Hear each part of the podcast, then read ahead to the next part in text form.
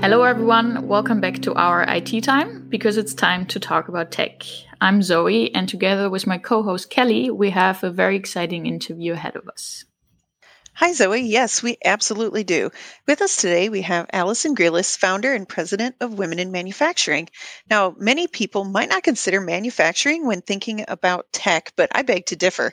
Manufacturing is becoming more and more reliant on technology, and the companies that are on the cutting edge are seeing the benefits and advantages of improving their manufacturing technologies. Uh, so, with that said, welcome, Allison. Would you please give us a short introduction of yourself for those of our listeners who do not know you? Sure, I'm happy to, and thanks for having me. My name is Allison Grealis. I'm the founder and president of the Women in Manufacturing Association and Education Foundation. So I lead our National Trade Association, which has grown globally and internationally over the past few years. And our organization present day is connected to 12,000 plus individual members. Um, we're connected to 2,000 plus unique manufacturing companies. And we power our chapters, to which we have 30 throughout the United States. And we presently have members in 48 states and 40 countries. So our organization is the only of its kind that we know of globally that works year round to support, promote, and inspire women in manufacturing careers. That's really impressive. 12,000 individuals. I think you also only started about 10 years ago, right? That must have grown exponentially. and uh, Kelly, you also have a manufacturing background as well, right? Why, yes, I do. I got my start in dynamics, which is what I do now dynamics implementations in a manufacturing environment the company that I worked for produced peanut butter and jelly, and we had a very strong female presence with many women in key roles. In fact, our female plant manager is how I learned about the Women in Manufacturing Trade Association. She signed us up for a corporate membership, and I was completely hooked. Even after I left, I maintained a personal membership, and now AVS, my current company, has a corporate membership. So, Allison, from one female manufacturing professional to another, what inspired you to start Women in Manufacturing? So I, um, you know, I directly am not a woman in manufacturing. I alternatively had been an individual who was connected to public administration. So in college, I was an English pre-law women's studies major. I knew I wanted to do something that was public service oriented or connected to kind of rallying individuals around mission oriented work. So when I was on campus in my undergrad, I was probably um, more active in uh, extracurriculars and organizations than I was in academics. So um, I did fine academically, but I was really most driven by being involved on campus in groups and organizations that were working around a common cause to kind of change things for the better.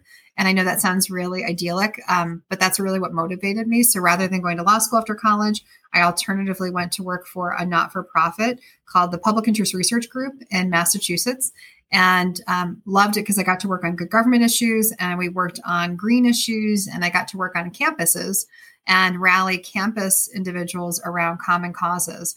And so after that year stint in Boston, I then decided to go back to grad school, got a master's in public administration. And um, after my two year um, pursuit of that and graduation, I found the opportunity to work with a trade association. And I did not know much about trade associations. Um, but it was a manufacturing trade association. It was focused on metal forming processes. So stamping, fabricating, forming, tool and die, um, all of these kind of very important industries that power much of what we all consume each day in terms of products and services. And in working with that trade association, I likewise got to work with their members to accomplish great things to help metal forming companies at that period of time to be more profitable and competitive, and had the great opportunity to work with small to mid sized privately held leaders many of which were um, becoming uh, to be led, these companies to be led by females. And so, in working with these female individuals, they had an interest to connect. So, to connect with one another, to benchmark, to feel supported, to exchange ideas. So, we created some opportunities for them through meetings to, to exchange and to share and to meet one another.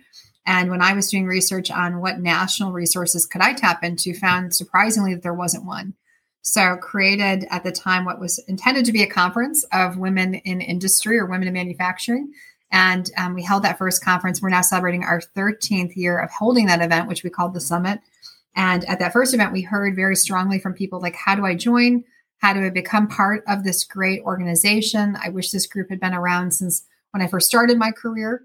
And from there, um, I quickly went back to office, created a business plan, um, created kind of opportunities for membership and affiliation.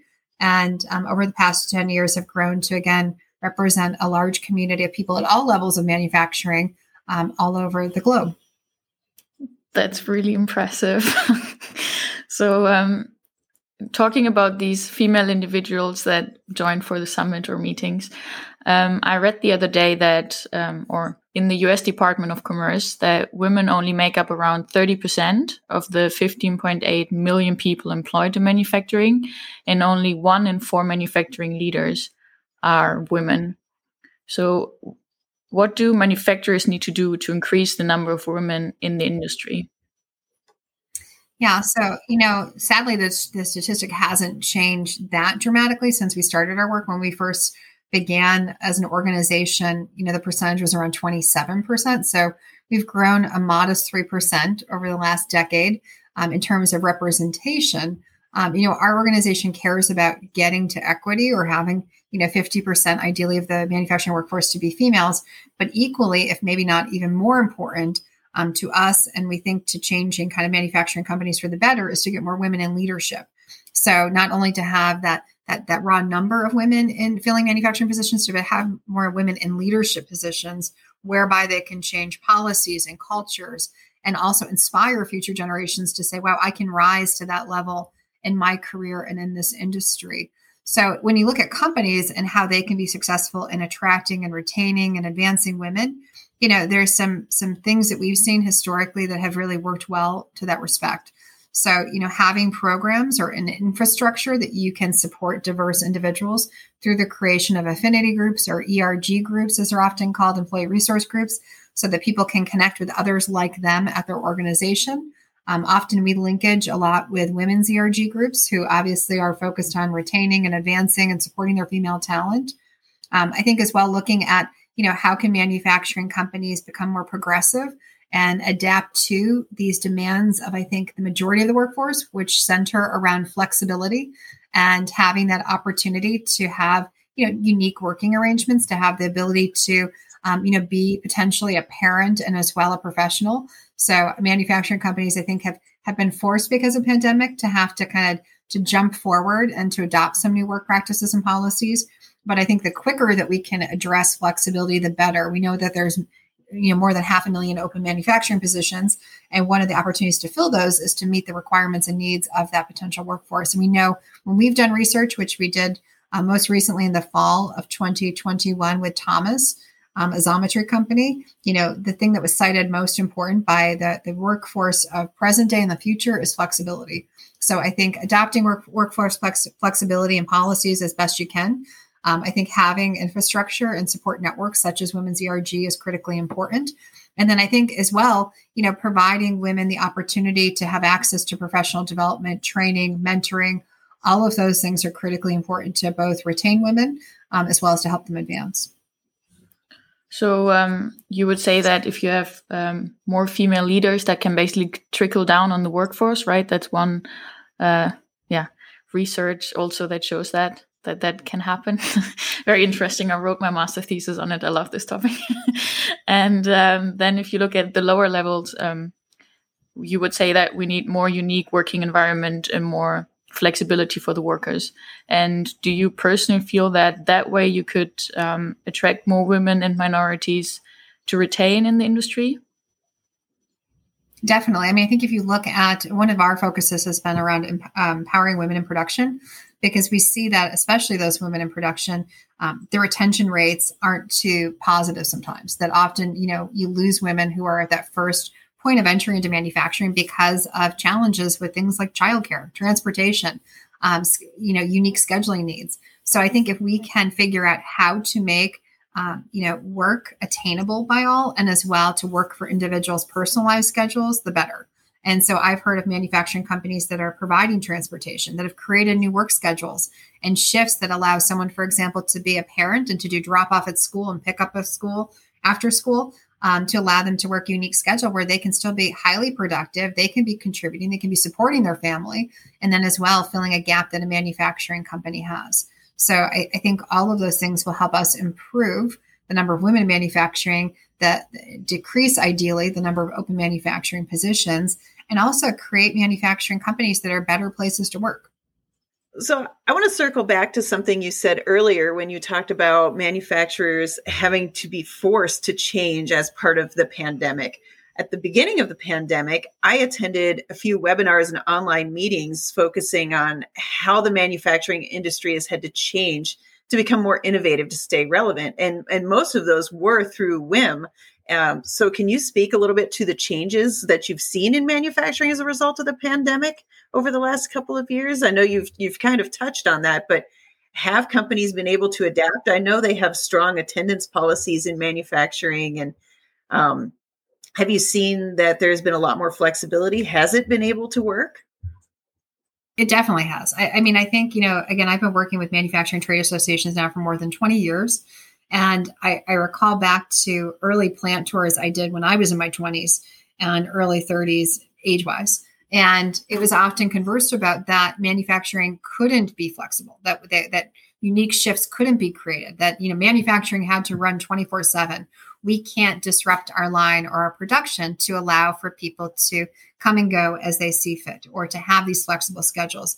Pandemic was, to me, again, one of those positive outcomes. There were lots of horribly um, catastrophic and negative outcomes of pandemic, and many people and families were impacted.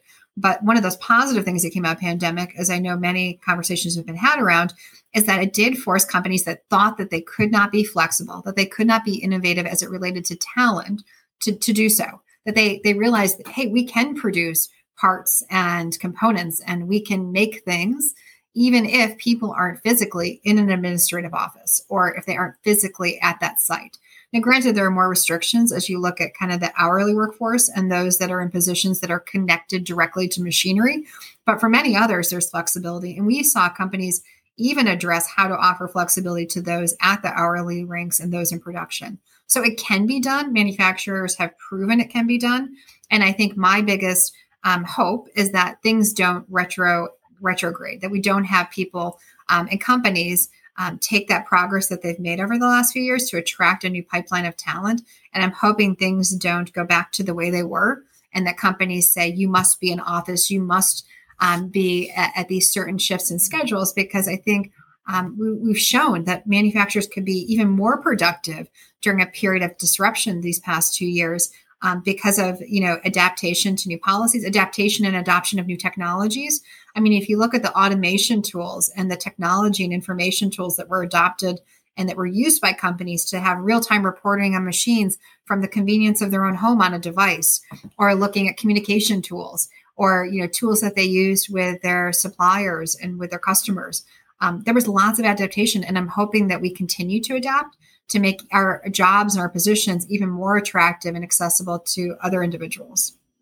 You know i think that makes a lot of sense and one of those challenges that we talked about and that you you expanded on a little bit here was the growth of technology within manufacturing and just this last couple of years, we have seen an explosion in the growth of technology and the use of um, machine learning, artificial intelligence, augmented virtual reality, 3D printing, implementing robotics, IoT, using data for predictive maintenance, but also on top of that, having the ability for remote workers to be able to log into perhaps like, like a virtual reality situation and help somebody fix a machine. Um, so what have you seen really that works for women or really anyone to keep up with these changes? Because it's fast. It's been really fast. Yeah there's a lot out there and i think one of the the biggest cautions i would throw a company's way is to to really figure out what what solutions your company needs um, and, and, at what stages and then how are, how are these solutions going to be used? So i've seen some companies adapt really quickly to lots of solutions for whether it be um, you know troubleshooting for production for lots of different functions of their business and then sometimes some, some of those solutions that they invested in both through the kind of capital as well as the, the people power to get these things implemented and adopted um, sometimes they weren't weren't best fit or they weren't really going to be utilized in the way that they thought they were. So I think due diligence is hugely important. Figuring out how is this going to improve your operations, improve your employee satisfaction, retention, um, advancement techniques and tools. Um, but really evaluating the, those tools and technologies, see how does that advance your business? What is what is your return on investment for some of these investments? Um, but I've seen it work really well. I mean, a lot of companies are adapting to, to using uh, virtual reality for training. It's it's really cool. I've participated in it. I was able to fix things and troubleshoot problem areas. Um, it's a great tool for training. It's a great tool for um, guiding people through work instructions. You know, I've seen companies using Google Glass for that purpose. You know, to help people on the line go through each of their steps and kind of advancing in their steps that they need to accomplish to get you know their component or part to the next space in that assembly line. So there's lots of great solutions, um, but there's tons out there. And so, you know, ideally having a chief in, in information officer or technology officer or someone in your company who's that right person in the right seat to make those decisions about what technology solutions are right for your company and your needs is really important. Because just to go out randomly and, and make some investments, um, you know, without that that kind of full plan of implementation, usage, um, and necessity is is really um, important. I absolutely agree. Could not agree more. Um, so many people skip that analysis phase. I think that it's important to really make sure that that is what is going to work for your organization. Definitely do some trial runs. But yeah, um, that was really great. Thank you so much for sharing all of that information. Yeah, really interesting for me as well. And if it's okay, I would like to shift the attention a bit more towards your own organization and away from the industry, because I'm sure that's what our listeners are very interested in. And the Women in Manufacturing Group, which is uh, available online if people want to check it out, um, serves as a global trade association, as you said, right, for women who have chosen a career in manufacturing. And um, just I'm sure our listeners are very interested in in what other benefits are available for the members of the Women in Manufacturing organization. Yeah.